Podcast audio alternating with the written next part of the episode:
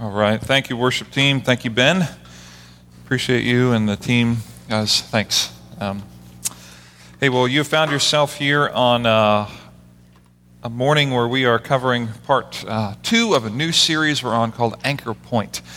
Um, and Anchor Point is a series that is built on the little book of First Peter in the New Testament. Now, um, the reason we're doing Anchor Point is because we believe that there's a point or place that we should anchor everything to in our lives so that when all of the influences want to pull us and move us away from something that we have something that we can hold to thus the image of this little raft over here with a rope tied on to the strength of that point in the middle of the water. That life is going to be like the movement of, of a raft on a vast ocean through a storm. There will be undercurrents, there will be storms, there will be sunny days, but in all of that stuff, we want to be anchored to something We want to be anchored to something. And so we want to get after what is that something that we should be anchored to. And so we went to 1 Peter because here's what Peter says at the end of his little letter. He says this I've written to you briefly, encouraging you and testifying that this is the true grace of God. Stand fast in it. Saying that this is what is true. This is the grace of God. This is the truth, the grace of God. So stand fast on this. Of all the things that will happen, all the really beautiful days, all the really hard days, all the kind of blah days, stand fast in this truth in all of what you do in life. Now, last week we covered a hard topic. Last week we talked about this whole idea of um, God's choosing through his foreknowledge those for salvation. This is a hard reality that we got after. It was tough last week. And here's what we said last week, and this is if you get nothing else again from the entire series on 1 Peter, I would love it if we could just get this and keep driving this down to all of the stuff that we face in life. And is this principle right here that I am not the center of the universe, but God is.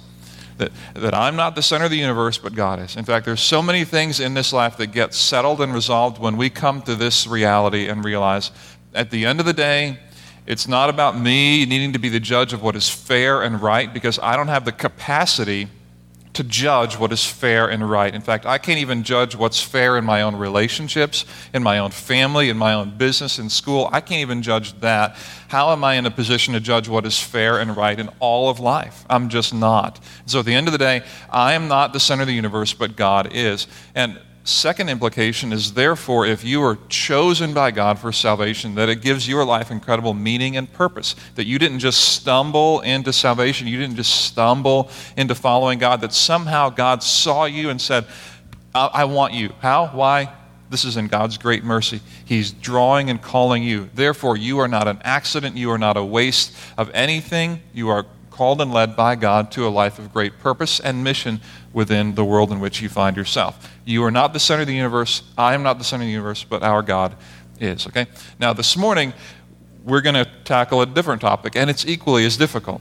Um, it's a little bit of a different angle on something that we often um, will see and we all deal with. Peter this morning is going to give us a perspective on um, facing trials and suffering in a way that is unconventional and a little quirky at first, it seems like. So, to set this up, I want you to understand what's happening where Peter is writing to, because we're not just pulling a letter out of nowhere. He is writing to real people at a real time and real place, and we need to understand what it feels like to be the people that he's writing to. So, if you remember last week, I set this up saying that the people that he's writing to are people in the northwest province of uh, Rome at the time. Remember, they don't have internet access yet where they are, okay?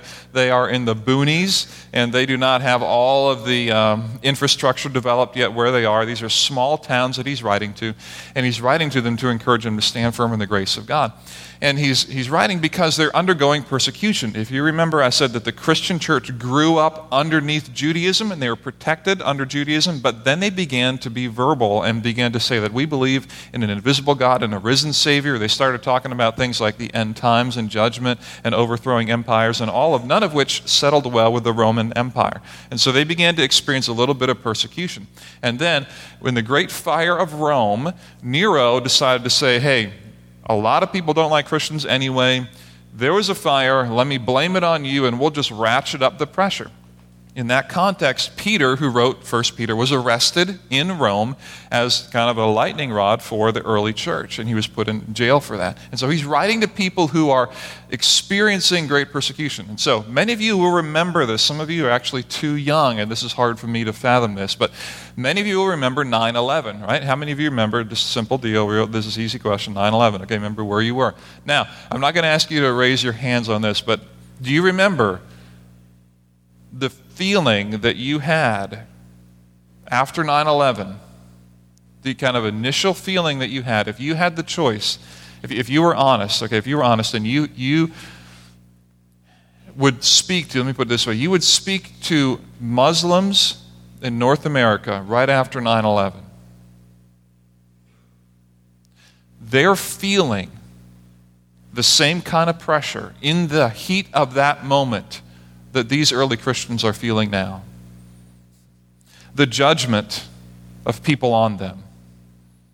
The, the reality that you, if you had the choice between doing business with someone who is a Muslim or not, you might choose not to do business with them because you just might think, I don't know if they're an extremist or not, and I'm going to go over here.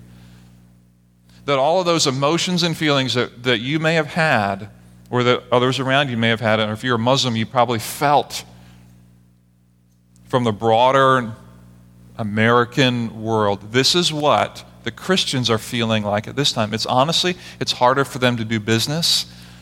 It's harder for them to get ahead.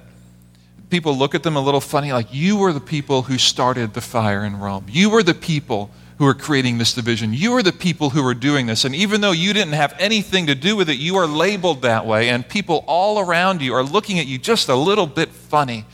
And this is the context in which Peter is writing to people who are feeling this right, right then. So he writes about suffering and trial and, and persecution in that context.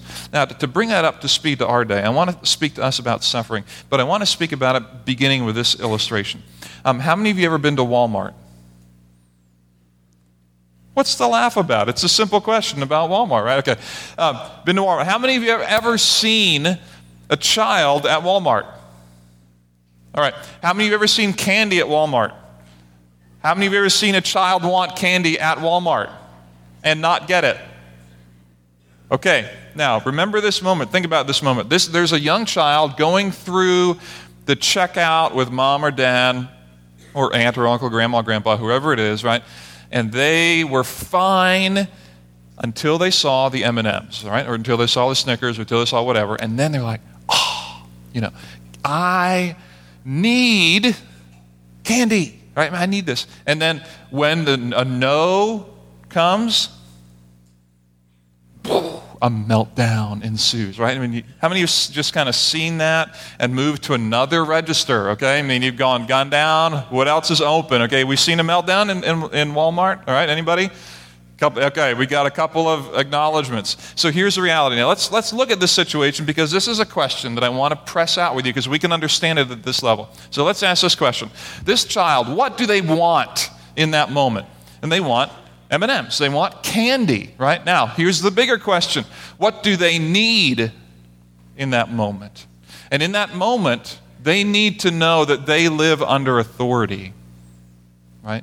They need to know that blessing comes from living under authority. And what they want is candy, but what they need is something very different. Now, fast forward a little bit, same imagery. This child now grows up, they get their driver's license. Great moment in their life. Little scary for the parents, however. They get their license and they come back and they say, Mom and Dad, I've had my license for a whole week. My friends are going down to the beach this weekend. They wondered if I could drive them. And there's not going to be anybody at the beach house but us, but uh, we'll be fine. What do they want? Okay? What do they want? They want freedom. They want to express their freedom in a way that they think will be fun and bring joy. And what do they need? They need to know that expressing freedom without healthy boundaries always leads to pain and not joy. When you, as a parent, say, No, I can't give you the keys for that, what happens? In the space between what I want and what I need is where suffering lives.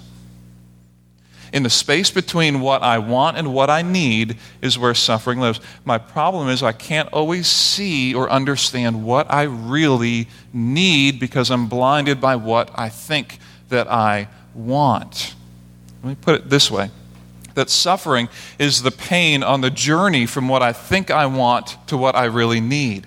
That suffering is that pain that you and I experience and the pain that this child experiences on the journey from what I think I want to what I really need.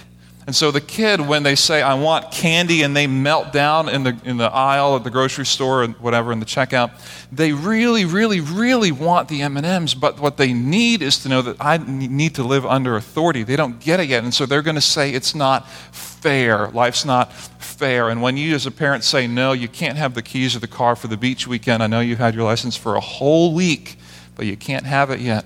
And they're going to say, come on, mom, come on, daddy, you everyone else's parents would let them. And there's this tension between what I think I want and what I actually need, and it's within that that the suffering is created. Now, we can understand that for children. It gets more complicated as life gets more complicated, doesn't it? When you think you want the job that you don't get, right? when you want to date the person and you're not ever going to be able to date that person, right? when you want a life of health and you don't get dealt a life of health. Right? When, when you want a marriage that looks like this and your marriage actually looks like this, right? When you want to be doing this in school and be trying out and be successful in this and you actually don't get what you want, the space between what I want and what I actually need is where suffering lives. And suffering is that kind of pain, that process, that pain of moving from figuring out what do I really want to what I really need. Now, Peter has something unique to say about the pain of this reality, and it's kind of counterintuitive. So I invite you to turn, if you haven't turned there yet, to the book of 1 Peter. Um, if you don't have a Bible, by the way, there's one in the pew around you. Uh, 1 Peter is in the New Testament. Uh, it's on the right third of your Bible, and it, it's uh, after Hebrews, um, toward the back part of your uh, New Testament there. Okay. 1 Peter chapter 1, beginning at verse 3 here this morning. Um, and I'm just going to read over the text and then come back to it um, at a broad level to begin. So here we go. Uh, he writes Praise be to the God and Father of our Lord Jesus Christ in His great mercy, has given us new birth into a living hope through the resurrection of Jesus Christ from the dead, and into an inheritance that can never perish, spoil, or fade, kept in heaven for you, who through faith are shielded by God's power until the coming of the salvation that is ready to be revealed in the last time. In this you greatly rejoice, though now for a little while you may have had to suffer grief in all kinds of trials. These have come so that your faith, of greater worth than gold, which perishes even though refined by fire, may be proved genuine and may result in praise, glory, and honor when Jesus Christ is revealed. Though you have not seen him, you love him, and even though you do not see him now, you believe in him and are filled with an inexpressible and glorious joy, for you're receiving the goal of your faith, the salvation of your souls.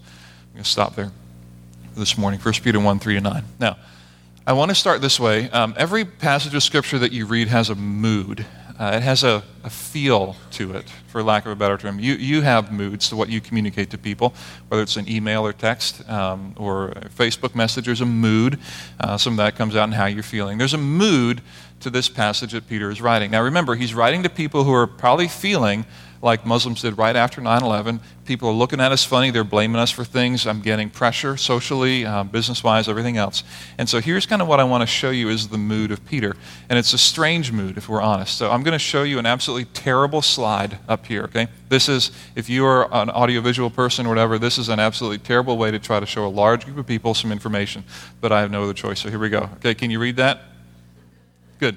So this might make you want to sit up front or whatever. Okay, this is basically this is just the text that we just read. And because I don't know how else to do it, I'm just going to apologize for doing it this way, but this is what I think will be helpful.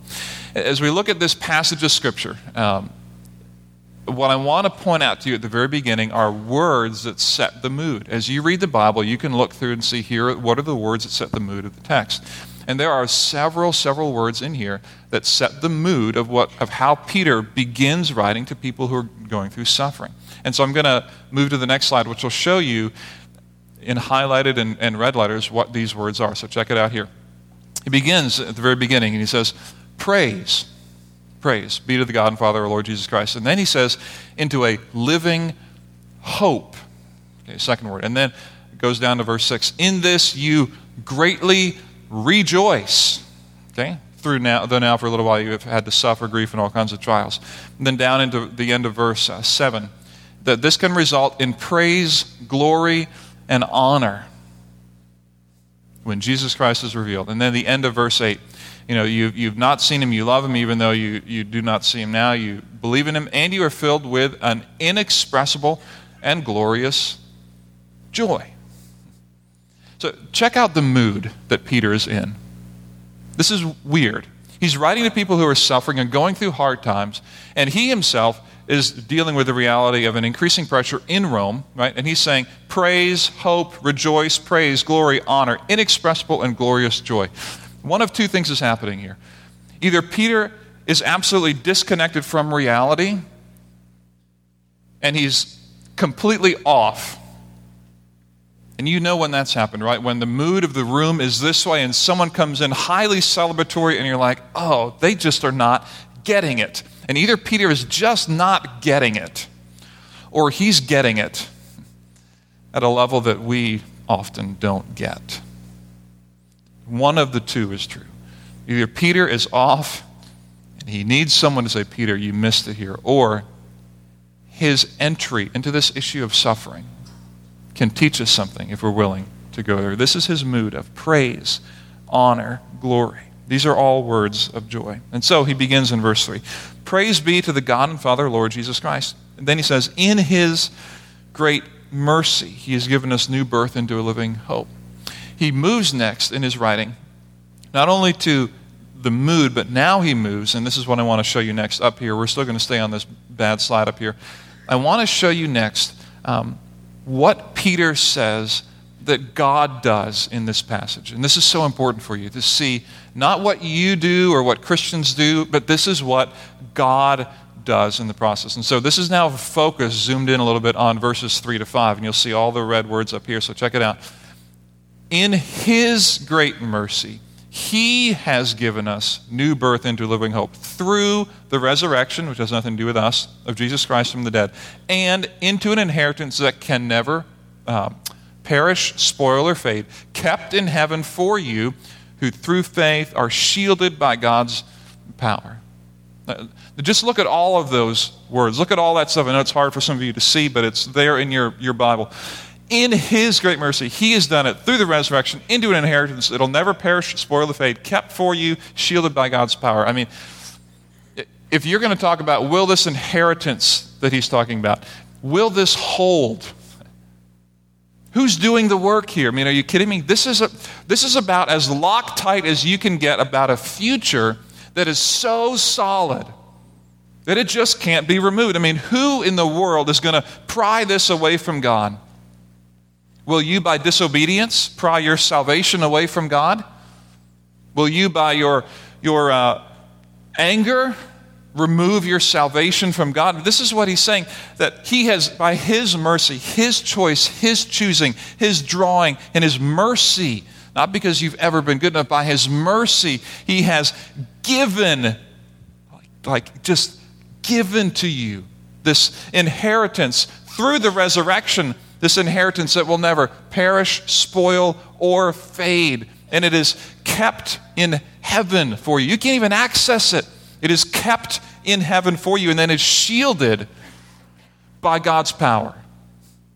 I mean, that is about as Loctite as you can get. I mean, I, I don't know about um, uh, oh, that oh, Ocean's 11, Ocean's 12. Some of you have seen that movie, right? You try to get a bunch of guys and break into uh, a Las Vegas bank, whatever, a casino to steal millions of dollars, and you have to have all kinds of elaborate ways to break into a, a place that is just highly, highly secure. And all kinds of risks come with that. And maybe the, the most secure place, Fort Knox, you know, may never be broken into, whatever, okay? This is, this is heaven. I mean, there is no plan to break into heaven, okay? I mean, there is no plan to, to break through the shield and the power of, of God. Peter is laying out from the very beginning this inheritance that you have to look forward to as someone who believes in Jesus Christ is so profound that it should shape everything about how you see the suffering that you are in right now. It should shape everything about how you see the suffering. And here's your part in this, and here's my part. If you say you're a follower of Jesus, here's our little part right in here. Who, verse 5, through faith. Through faith. Through belief. And this is the only thing that Peter says that Christians do in this part. They believe. They believe. You believe it's true. That sounds too easy. Well, what more can we honestly do? Work hard enough to prove that we're good enough? See, Peter lays it out very clearly that there's power and strength in the inheritance that God has set out for us that will never perish, spoil, or fade. And he continues, In this we greatly rejoice, and though we have to suffer, verse 6, grief and all kinds of trials, these have come so that your faith of greater worth than gold which perishes or refined by fire, may be proved genuine and may result in this praise, glory, and honor when Christ is revealed. And so you haven't seen him, you love him, you see him now, you believe in him, and you're filled with inexpressible joy for you're receiving the goal of your faith, the salvation of your souls.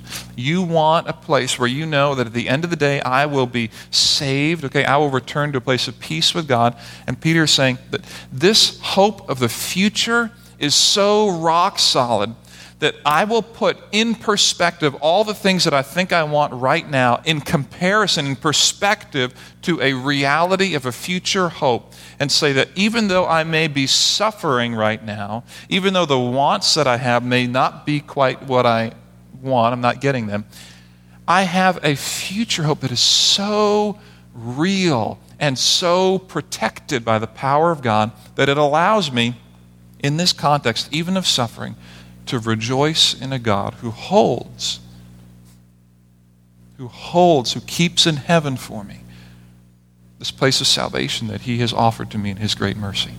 So, I want to talk about the so what. I want to go this way with you to help you understand. I want to come the opposite direction of suffering for a minute, just to help you unpack this.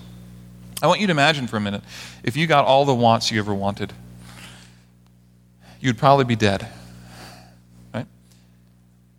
I mean, I probably would. I would have eaten all the candy in Walmart.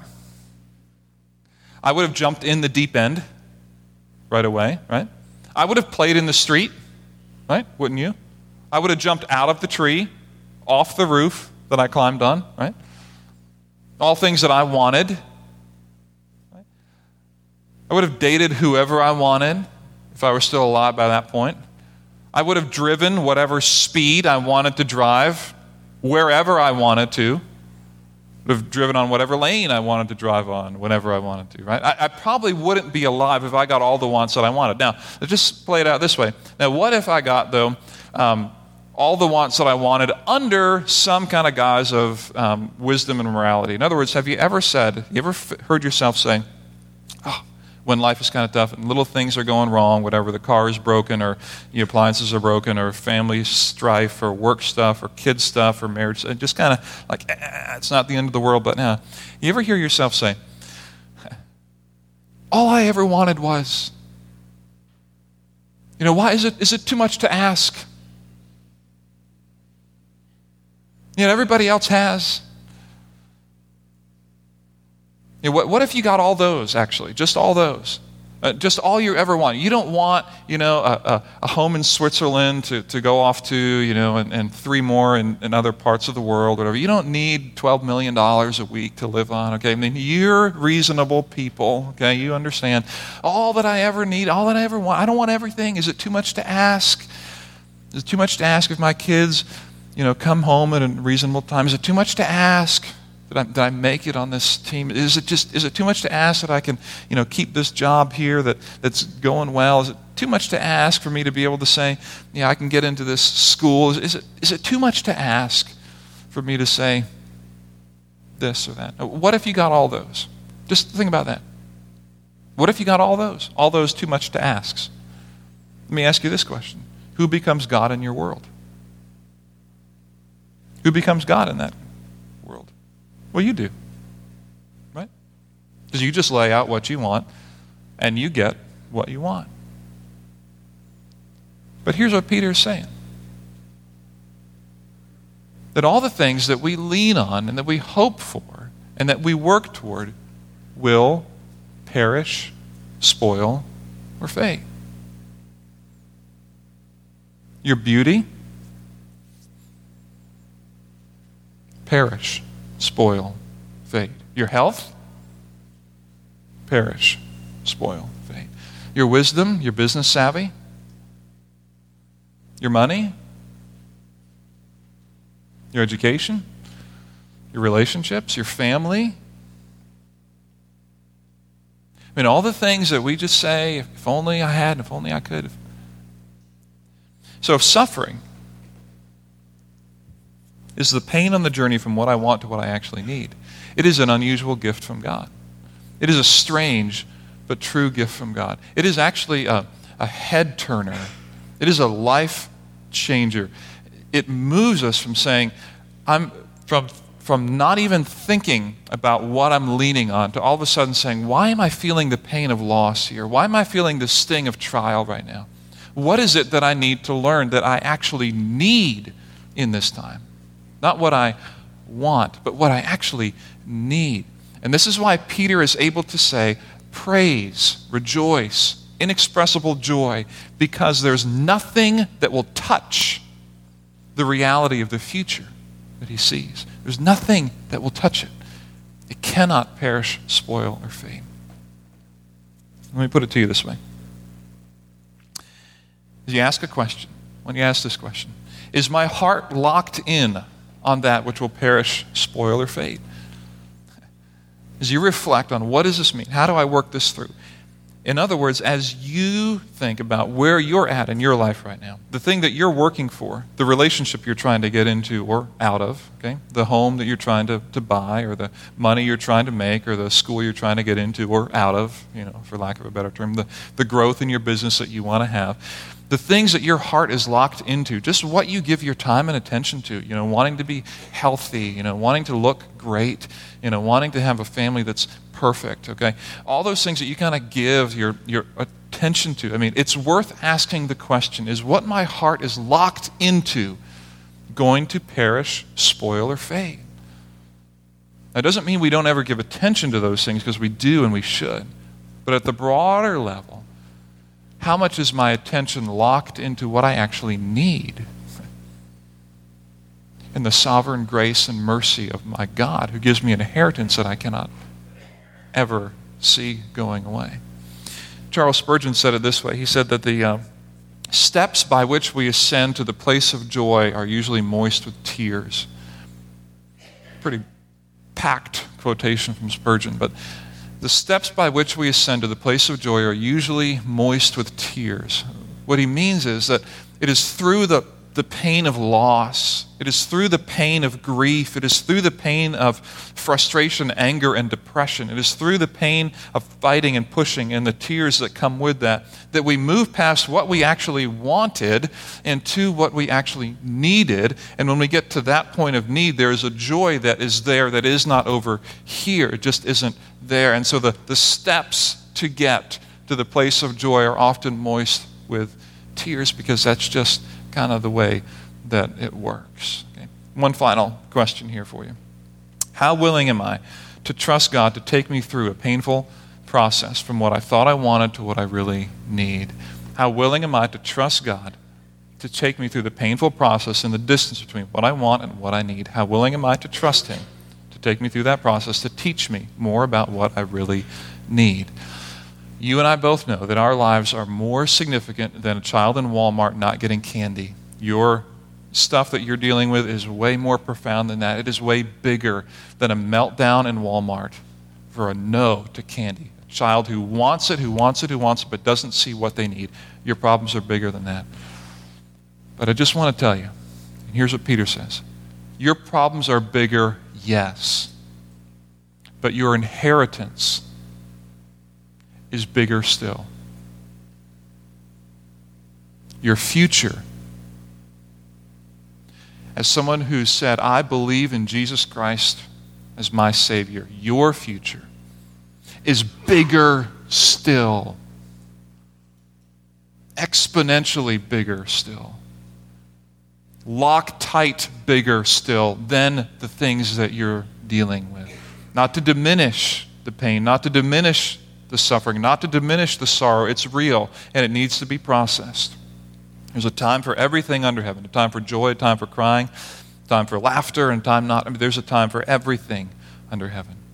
But your inheritance, your future is so real and so locked in in heaven that it gives us, even in the context of what we want in the pain and struggle of life, a place to drop our hope and our anchor.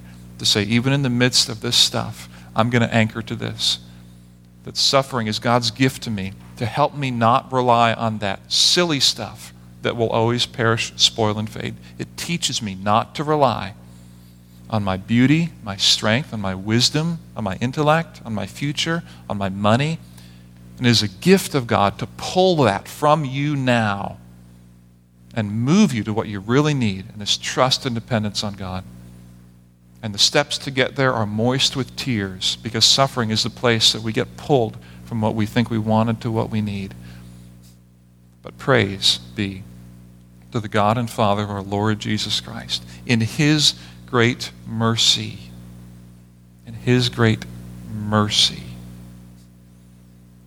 He has called you, He has led you, He has pulled you into an inheritance that can never perish, spoil, or fade, kept in heaven for you. Will you pray with me? Our good God and Heavenly Father, we thank you for the truth of your word and for the challenge it is to be pulled away from what we normally depend on, what we hope for, what we plan for, and to be reminded that even in the midst of things being pulled from us that we depended on, that it can be a real gift from you to be drawn closer to your presence, drawn into greater trust, greater hope for our future, and to put our problems and our struggles of this world in perspective